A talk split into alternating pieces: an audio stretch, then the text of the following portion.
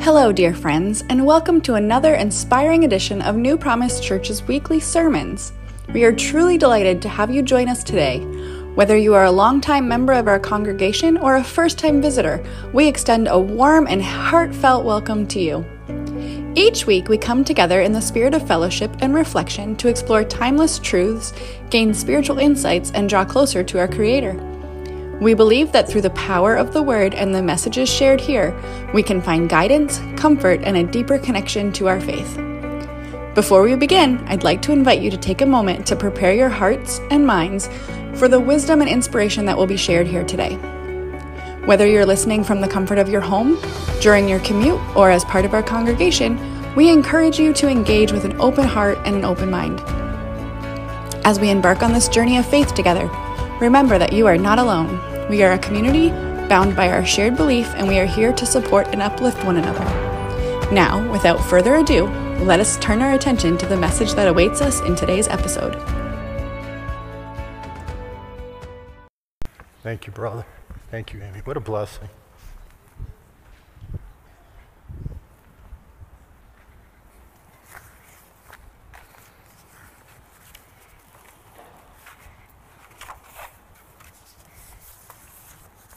Brief prayer.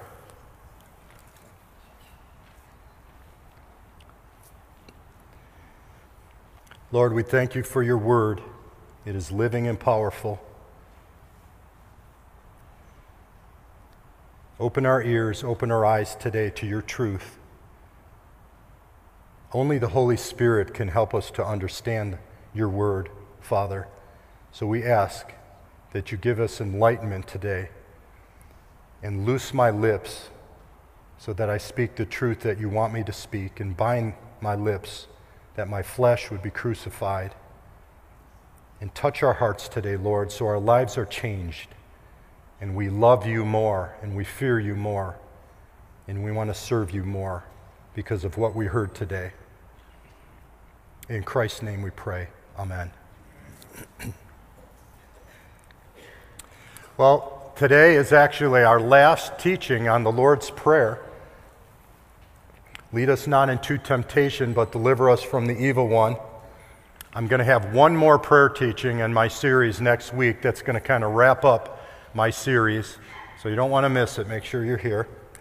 Um, I wanted to show a short video that some of you may have seen on YouTube. It's not very long, but it's kind of a microcosm of our culture and our society today. I remember being saved as a young Christian in the early 80s. And boy, back in the 80s and the 90s, it was like it was popular to be a Christian. And, you know, you put bumper stickers on your car, and it's like if you weren't a Christian, you were, you were kind of out, of the, out of the loop. But boy, how things have changed in a few decades. And we're actually in a post Christian culture now, a godless culture. And this short video is kind of a microcosm of that. So let's play that. This is what a godless country we've become. This is a clip from Jeopardy, whose contestants are touted as the most intelligent people in the country who could spout countless useless facts, but don't know this. Matthew 6 9 says, Our Father which art in heaven, this be thy name. Hallowed be thy name. Yes, also known as the Lord's Prayer. This is what a godless country we've become. This is a clip from Jeopardy, whose contestants are. We got the, we got the message there. Crickets. Crickets by these intelligent people. I mean, even when I wasn't walking with Christ in my early years, when I was living like the devil, I still knew the answer to that question. Most of our society did, but we're living in a different world today. So, to make sure that we can answer that, we're going to recite the Lord's Prayer together here one more time.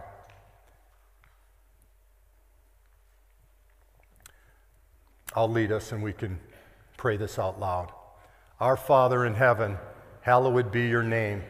Your kingdom come, your will be done on earth as it is in heaven. Give us this day our daily bread and forgive us our debts as we forgive our debtors and do not lead us into temptation, but deliver us from the evil one. For yours is the kingdom and the power and the glory forever. Amen. Let's take a moment to pray for our country right now. Just a moment. Father, it's disturbing to watch that Jeopardy video. I know it's just three people standing up there, but I think it represents a lot more in our country today. Our country has pushed God and the Bible and Jesus Christ out of everything. Not everyone has, but a lot have. And for many of us, we are grieved by that.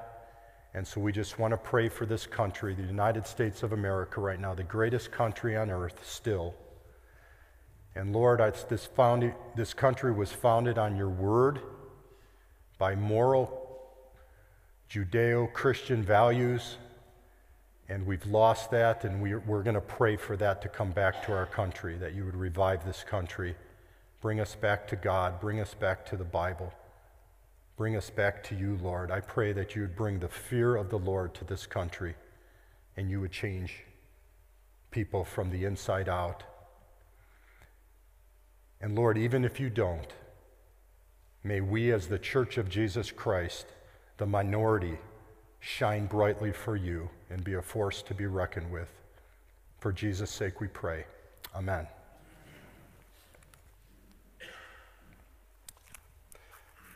Well, today we're looking at lead us not into temptation, but deliver us from the evil one.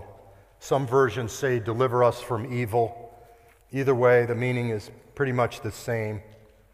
So, whenever I study a passage, before I start pulling out commentaries and things, I like to just look at it and pray and ask the Holy Spirit, what is, what is this saying? What does this mean? Lead us not into temptation, but deliver us from the evil one. And my initial face value looking at this is we're saying, Lord, we ask you that you would not lead us into temptation. In other words, I'm here right now, temptation's over there. Lord, don't lead me over here into temptation, but instead, deliver us from the evil one. So apparently, there must be some potential for evil over here with the temptation that we're asking God not to lead us there. So we, we're going to unpack this interesting prayer request this morning. Now, one of my immediate reactions, and maybe your reaction to this, would, was would God actually lead someone into temptation? I mean, would God actually do that? Knowing that they could be enticed by evil. And ultimately, I'm going to share with you that I think the answer is yes today. I'm going to show you biblically. Let's begin by looking at our first um, verse in our PowerPoint slide. James chapter 1, verse 13. Let no one say when he is tempted, I am tempted by God, for God cannot be tempted by evil, nor does he himself tempt anyone. Now, this God here is talking about God the Father. We know that Jesus, when he came to earth, became a man so he could be tempted because he was man. But God the Father could not be tempted. God cannot be tempted to do evil, nor would he or could he tempt us to do evil.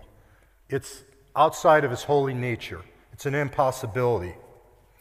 But what this verse is not saying it's, it's saying that God would not tempt us, but it doesn't say that God would not lead us into temptation. And as I said, we're going to look at some scripture today that shows that he actually might at times. So I'm going to start with that premise this morning that there will be times when God will actually lead us in into temptation for his glory and for our good.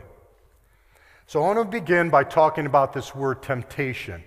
The English word temptation, when we hear that, it has an immediate con- uh, connotation of enticing us to do evil. But the word in, in here in Matthew, lead us not into temptation, it's the Greek word peirasmos. And it's a neutral word. It has no connotation of good or evil in and of itself and it can be interpreted in two different ways in different contexts of the Bible.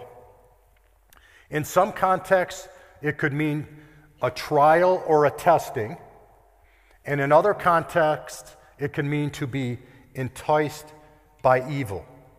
So it could literally mean, Lord, lead us not into trial or temptation, or trial or testing, but deliver us from the evil one. So temptation can mean to be tried, or it can mean to be enticed. And we're going to look at two examples of that, one of each area. And let's start off with there will be times that God will lead us into trial and testing. And let's look at our next verse on the screen James chapter 1. My brethren, count it all joy when you fall into various trials. It's the word peirasmos. Knowing that the testing of your faith produces patience.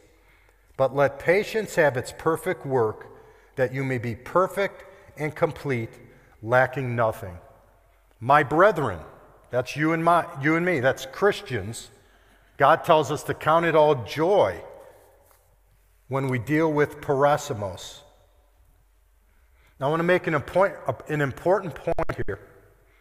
God is not the author of evil, but he will use difficulty and even evil to test us and to try us. And you find this in the doctrine of suffering. There, I, I've taught this many times from different angles from the pulpit here. This is what's missing in the, in the bent of the prosperity gospel where everyone's supposed to be healed. It's, you know, someone who was coming to this church made a statement about me on social media that that new pastor there taught the abhorrent truth that it's not God's will to heal everybody. It's not an, abhorrent truth, it's a biblical truth. And to believe otherwise is to totally eliminate the doctrine of suffering from the Bible. You have to rip it out. There is a doctrine of suffering. And we find it in our next Scripture. I've shared this verse before. It's so important, it's such a powerful truth. The Apostle Paul says, Unless I should be exalted above measure by the abundance of the revelations, a thorn in the flesh was given to me, a messenger of Satan to buffet me, lest I be exalted above measure. So Paul had this thorn in his flesh probably some irritating, nonstop physical infirmity. We don't know what it is. He asked God to take it from him several times, and it was given to him. He said it was given it to him. Who gave it to him? God gave it to him. We know the devil didn't give it to him because at the end it says, Lest I be exalted above measure. It was given to him so he would be humble and not proud. The devil wouldn't have been in on that. But a messenger of Satan to buffet me. God used Satan to buffet him, just as he did with Job in the book of Job. And as I've shared this quote before, when I was talking on the sovereignty of God one time in our Bible study, Brother Dwayne came up to me and as, as, he does, he always has these nice, piffy little wise statements. He just walked up to me and he said, Pastor Joe, God will use a thing he hates to accomplish that which he loves. Then he just walked away. I was like, that went immediately in my Bible. God will use a thing he hates to accomplish that which he loves. An important point here now. When you are tried and tested, there is the potential for good to come out of it, and there is also the potential for evil to come out of it. It all depends on our response. Are we response, responding biblically or unbiblically to the trials and temptations? In James 1, the potential for good It says that it can produce patience. Also, in some versions, says perseverance. Let patience have its perfect work, that you may be per- perfect and complete, lacking nothing.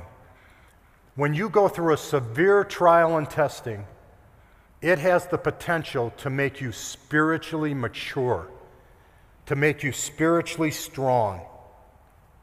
If we persevere under trial, we can become spiritually ma- mature and God can produce Christ likeness in us.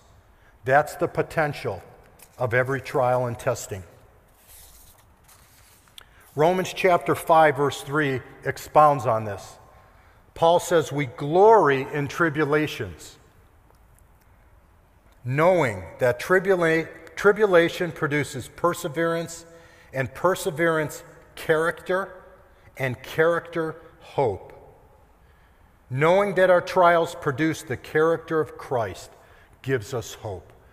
When you're suffering and you're going through things, I'm, I'm going through some things in my life that you don't know about, and I know you're going through things that I don't know about, and some I do know about.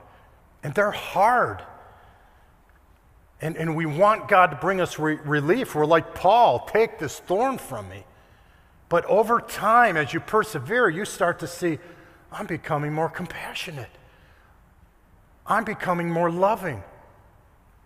I'm becoming more patient with people who are suffering. You see Christ likeness start to develop in you.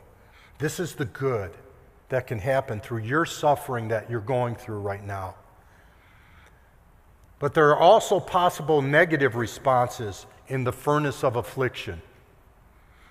We can choose to disobey God when we're hurting. We can choose to grumble and complain. These, these are the top temptations right here grumbling and complaining. Oh, it's so easy when you're hurting. If you're, I know some of you in here are going through chronic pain. It's hard not to grumble and complain. And I think God has compassion, and I do too. But I can't tell you it's okay to grumble and p- complain because it's not okay for me. I have to keep repenting of it. We can choose to wallow in self pity. Oh, it's got to be one of the most destructive, time wasting sins there is, is self pity, isn't it? When you start feeling sorry for yourself, it's just a spiral down to nowhere. I could think of times I started getting into self pity about some tough trials, and it was like it's like my feet were stuck in mud. I'm like, Jesus, you got to pull me out of here. I'm sorry that I, I wasn't giving thanks. Pull me out of here, Lord. We need to repent of self pity. It's a lack of trust in the sovereignty of God, in His goodness. And we can choose to run to idols to find relief from the affliction. Trials hurt, they're painful. No one likes to suffer. So, what do you do when you're suffering? You want to you wanna feel good. You can go to the TV to feel good. You can go to food to feel good. You could go to alcohol, to drugs, to pornography. You name it. Workaholic. We can run to idols to try to anesthetize the pain. But James says, let the trials have their perfect work in you. Let them do it. Endure the suffering. Don't, don't try to take that, that metaphoric Percocet of life to make you feel better. Wait upon the Lord. They that wait upon the Lord shall renew their strength. They shall mount up with wings and, like eagles. They shall run and not be weary. They shall walk and not faint. We need to cling to those scriptures of waiting. God's, He's on His way. We see the amazing example of Job, godly man, financially wealthy, beautiful family, 10 kids, had it all, lost everything, horrible suffering led by God into those trials and testings. Have your way with him, Satan. I'm letting you test Job for my purposes. What did Job say in Job 1 20 and 22? Then Job arose and tore his robe and shaved his head and fell to the ground and worshiped. That is so difficult to do when you're suffering. But I want to challenge you to do it. When you're suffering and you're not feeling it, if you, if you can get to your knees, sometimes some of us can't because we won't be able to get back up, but you can in your heart get to your knees, just worship God. Can you imagine how much that must tick the devil off when you're in a trial and a testing and you're worshiping God anyhow? Oh, he must hate it. He must have hated it when Job did it. And Job said, Naked I came from my mother's womb, and naked shall I return there. The Lord gave, and the Lord has taken away. Blessed be the name of the Lord. In all this, Job did not sin, nor charge God with wrong. Boy, I can't say that for my life, but that's a goal of mine. I don't want to sin during my trial, during the fire of affliction. I don't want to shake my fist at God and make him feel like he's doing something wrong. He's never doing something wrong. We just don't understand. We have to trust. God will sometimes lead us into trial and testing, peirasmos. Now let's look at a big biblical example of being led into enticement to evil. And let's turn together in our Bibles, Matthew chapter 4.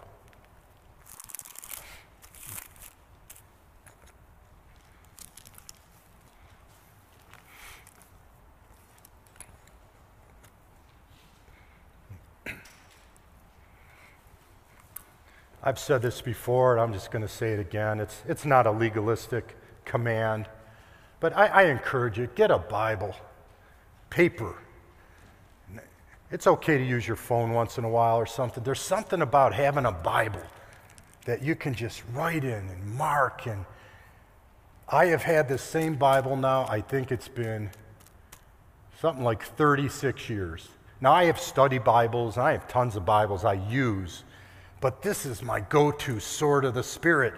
I mean, I just, I'm counseling someone, and I know, like, no, yeah, around two thirds here, bottom right, yellow highlighter, boom, my verse is right there. There's just something about having your own Bible that you can mark up, and I encourage you to do that. So, Matthew 4, a, a, a portion of Scripture we're all very familiar with. Verse 1. Now pay attention to verse 1 here. Then Jesus was led up by the Spirit into the wilderness to be tempted by the devil. Let me read it one more time so you don't think this is my idea. Then Jesus was led up by the Spirit into the wilderness to be tempted by the devil. The Holy Spirit led Jesus into temptation to be tempted by the devil. So if that's going to happen to Jesus, I got to believe it's going to happen to us at times. And we're going to give some reasons why. And let's read through this. And when he had fasted 40 days and 40 nights, afterward he was hungry.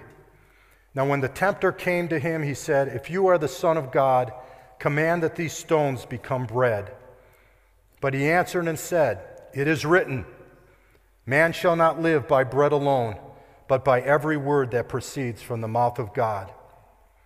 Then the devil took him up into the holy city, set him on the pinnacle of the temple, and said to him, If you are the Son of God, throw yourself down, for it is written, He shall give his angels charge concerning you, and in their hands they shall bear you up, lest you dash your foot against a stone. Then Jesus said to him, It is written again, You shall not tempt the Lord your God. Again, the devil took him up on an exceedingly high mountain and showed him all the kingdom, kingdoms of the world and their glory. And he said to him, All these things I will give to you if you will fall down and worship me. Then Jesus said to him, Away with you, Satan, for it is written, You shall worship the Lord your God, and him only you shall serve. Then the devil left him, and behold, angels came and ministered to him. In all of these temptations to our Lord Jesus Christ, Satan tried to get Jesus to doubt God and to doubt the Word of God. And isn't it amazing that Satan said, It is written? Satan will use Scripture to try to twist your thoughts. So, what does that tell you? It tells you, it tells you what my passion is for this church. We need to know the Word of God. We need to be workmen who are unashamed, who rightly divide the Word of truth. We need to know our Bibles, the main things and the plain things, because if we don't, we will not be able to withstand the temptations of Satan, and we will not be able to discern the teaching of false teachers because they use Scripture to try to pervert the gospel. So we need to know the Bible, and it's my privilege to teach it to you. Well, just as with trials and testings, there's the potential for a right response or a wrong response when enticed. So let's talk about some wrong responses here. Now we have to make a little bit of a separation here because Jesus was God, and although he was tempted, he probably didn't have the potential to respond how we might respond because he was God. But here's what we might be tempted to do. Once again, self pity, that awful sin. I'm hungry. I haven't eaten for 40 days. Turn the stone into bread? That sounds like a good idea. I deserve this to be bread. I just fasted for 40 days. Woe is me. No, no self pity. Pride. He said, Oh, if you're the Son of God, then do this. Yeah, yeah, you're not the Son of God. I'm not the Son of God. Oh, yeah? Well, watch this. Jesus could have let pride have him do what Satan said, but he didn't. And then he offered him everything. Here, you can have all this, all the sparkle, just like on TV, on the internet. They promise us everything. Sin just sparkles. It's so wonderful. But, but it, it doesn't pay, it doesn't, it doesn't give what it offers. The lust of the flesh, the lust of the eyes, the pride of life. So when we're enticed, we have the opportunity to say, It is written and obey God and do what God's word says, or we can sin. Some, a habit that I've tried to get into in my life throughout the years is I ask myself a question. Now, I'm not always successful with this, but I'm being progressively sanctified. I ask myself in the midst of the, the testing or the enticement, and I, I literally asked myself, I said, Joe, what's the right thing to do right now? And do it. Do the right thing. What does the Lord require of you? Micah um, 6 8. To, to do justly, to love mercy, and to walk humbly with your God. To do justly, do the right thing. Now, we can't do that on willpower, but we can do all things through Christ who strengthens us. Jesus showed us how to respond biblically to the attacks of Satan. Jesus lifted up one of the pieces of the armor of God, the shield of faith. Ephesians 6 16. Above all, take the shield of faith with which you will be able to quench all the fiery darts of the wicked one. What are the fiery darts of the wicked one? It's temptation. And they're out there, man. I mean, some temptations aren't too bad, other ones, they're strong, aren't they, in our lives? What did Jesus do? He lifted up the shield of faith. That's the Word of God. Once again, all goes back to the Word. You got to be in church on Sundays. Try to be at Bible study. Read your Bible every day. Meditate on the Word of God. We need, we need to.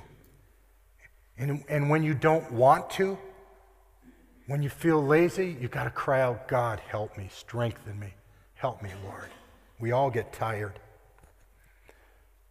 Jesus quoted from the Psalms 11 times in the New Testament, so I'm, sh- I'm sure he knew Psalm 119:11. Thy word I have treasured in my heart that I may not sin against thee. When you memorize scripture, it's amazing when you get tempted, how the Holy Spirit will bring a scripture to your mind that you didn't even know that you knew. James 4 7 says, Submit to God, resist the devil, and he will flee from you. Doesn't say resist the devil first, as if we could do it on our own strength. First, you must submit to God with your temptation. This is God right here, His Word. How many of you here? I love asking these oldie questions. How many of you remember Flip Wilson? All the gray heads and bald heads raising their hands. None of the young people. Um, Flip, Flip Wilson was a comedian. I was a kid back then. But he had a saying he used to say when he did wrong, he used to say, The devil made me do it. Anytime he did something wrong, the devil made me do it. Maybe he knew Ephesians 6:12, where we wrestle not against flesh and blood. And so there certainly the devil tempts us, but the devil doesn't make you do anything. We choose by an act of our will to do right or wrong. We don't need the devil to tempt us to do, to do wrong because we have evil lurking within our hearts. Let's look at our next scripture verse. This is me and you. Each one is tempted when he is drawn away by his own desires and enticed. Then, when desire has conceived, it gives birth to sin, and sin, when it is fully grown, brings forth death. Now, certainly there's a devil and he tempts us, but we can't blame everything on the devil. And this unba- unbalanced biblical view that I hear from some preachers, everything's a spirit, you know, the spirit of gluttony, the spirit of worry, the spirit of this, and the spirit of that. Now, I'm not denying that there's demons that attack you on certain specific things, but not everything's a demon. Sometimes it's just your heart. But either way, we still have the same choice. We respond biblically or we respond unbiblically. And in all of this talk on temptation, we can't neglect this next verse on the screen.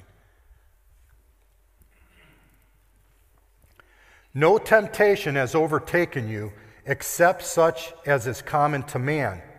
But God is faithful, who will not allow you to be tempted beyond what you are able, but with the temptation will also make the way of escape that you may be able to bear it. So, no matter how you're being tempted, you may be thinking, man, nobody's got as hard as I do with this one. But actually, many other people do. It's common to man. Somebody else, some other group of people is struggling with the same temptation that you're struggling with. And we don't overcome these things by our own faithfulness. God is faithful to help us. And that's a really convicting verse who will not allow you to be tempted beyond what you are able. Because sometimes I've given in because I thought, nah, man, I was, that was my breaking point. And God says, nope, you didn't hit your breaking point. You never will. You just gave up. God will give us a way of escape. So let me give a few concluding thoughts on temptation. God will lead us into spiritual battlefields where we must fight the good fight of faith and conquer temptations from both without and from within. It's going to happen. And God's going to lead us there because He knows the potential of the good that can come out of both trying and enticing. The devil tempts men that he may ruin them. God leads us into temptations that he might perfect us and conform us to the image of his Son. I put a quote on the back of the bulletin from Warren Wiersbe Temptation is Satan's weapon to defeat us, but it can become God's tool to build us. All things work for good to them that love God. Story of Joseph in Genesis. What Satan meant for evil, God meant for good. Didn't, that doesn't just say God will use it for good. That, when it says God meant it for good, that means God was in on it. God is sovereign. Let's close with this now as we're wrapping up the Lord's Prayer because there's a progression in all this leading us to, to lead us not into temptation, but deliver us from the evil one. We started the first teaching, Our Father who art in heaven. We learned how we were dead in our trespasses and sins, helpless and hopeless, hopeless without God in the world before we knew Jesus. But Christ drew us to himself, he saved us, and he became our heavenly Father. So we pray, Our Father who art in heaven, who rescued us from our deadness. We hallowed his name. He's our Abba Father, Daddy, but he's also holy. So we, we learn and we're growing to fear him, to fear him in his holiness, and we're learning to hate sin more and more as we grow as Christians. And then we pray for his kingdom to come. We know sin is so awful and it will send people to hell that we pray for his kingdom to come into other people's hearts. We pray that it grows alive in our heart. And we pray, Come quickly, Lord Jesus, bring your kingdom to this earth because this world is so sinful and awful. Romans says it's groaning for its redemption. And then we pray for his will to be done on earth as it is in heaven. The Bible says the angels unheedingly obey the voice of God. And we need to pray that for ourselves because we oftentimes we live for ourselves rather than the will of God that is being done in heaven. So we have to repent of that sin. 2 Corinthians 5:15, my life verse, I quote it often. He died for all that those who live should no longer live for themselves, but for him who died for them and rose again. Then we pray, Give us this day our daily bread. We repent of our ungratefulness and our self sufficiency. Forgive us our debts as we forgive our debtors. We've come to terms with our great sin debt before a holy God we become born again. He forgives us of all of our sins, past, present, and future. And then because of that, we learn to forgive others as He has forgiven us. And now we come to lead us not into temptation, but deliver us from the evil one.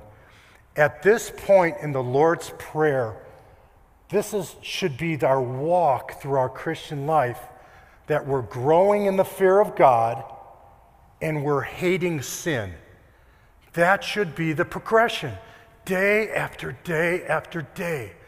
Fearing God, hating sin. And this should now take us into the prayer lead us not into temptation, but deliver us from the evil one. It's a defensive prayer, it's a prayer of distrust in ourselves that I know I have the potential to sin so I don't even want to be led into temptation. Now, we've already, we've, we've, I've shown biblically that God will lead us into temptation. So I, I, I wrote a prayer here. I, I, was, I was studying this, meditating over it, and I said, okay, I kind of encapsulated my own prayer for lead us not into temptation, but deliver us from the evil one, based on this teaching, based on the whole Lord's Prayer. And here's what I came up with.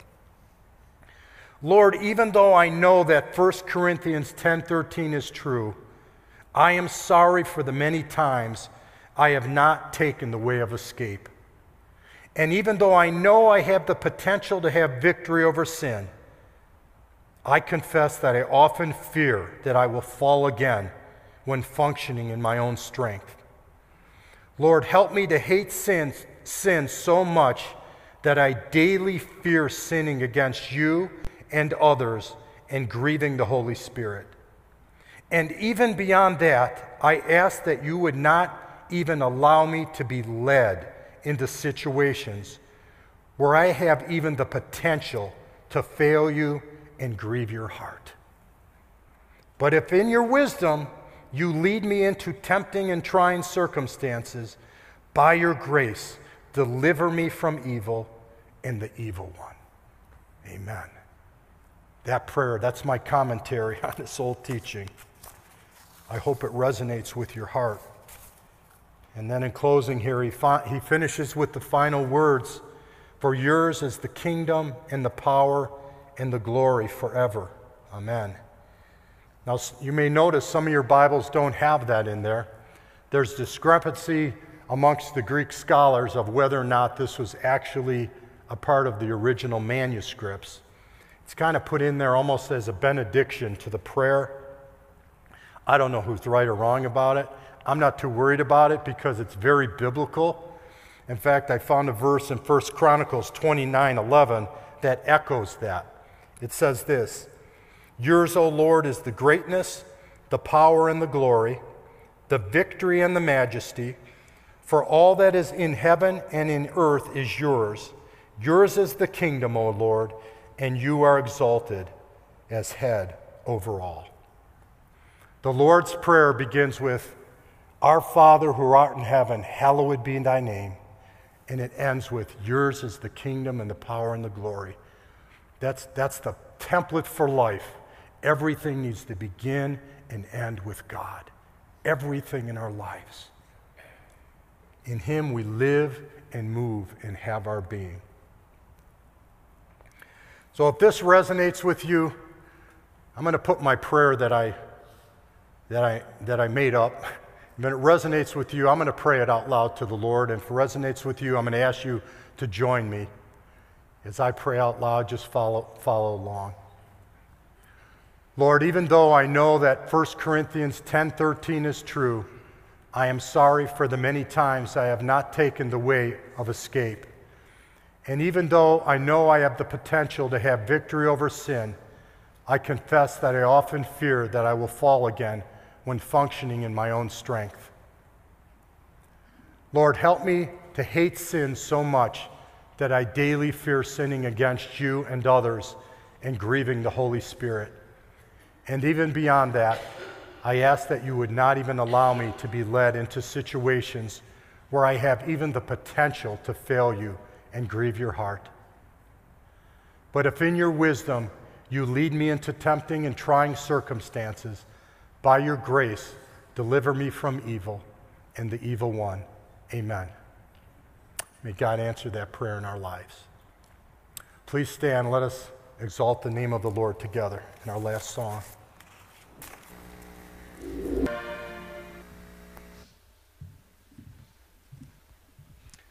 As we bring a close to our service, I'd like to read a closing verse. Jude chapter 1, verse 24. Now, to him who is able to keep you from stumbling and to present you blameless or faultless before the presence of his glory with great joy, to the only God and our Savior, through Jesus Christ our Lord, be glory, majesty, dominion, and authority before all time, and now and forevermore. Amen. Normally, I would just say, go in peace, but I have to say, there's uh, Pastor Joe asked me to share this doxology, which he had picked out. And uh, it says here on the um, itinerary that we use, it says close scripture and exhortation. So as I read the scripture for myself, and I noticed there was a word that kind of snagged in my thinking. This is a scripture that is speaking of us being before the throne of God uh, at the end of time, at the end of uh, human history in which we are in his presence, and he is to present us faultless or blameless before the presence of his glory with great joy. And I kind of struggle with that because in my picturing of being in God's presence is going to be a very uncomfortable time. Even though we know we're redeemed, I think we'll think of our failures and how unworthy we are. I, I'm reminded of Isaiah stating that when he was in God's presence as a vision taken up, and he said, Oh, woe is me.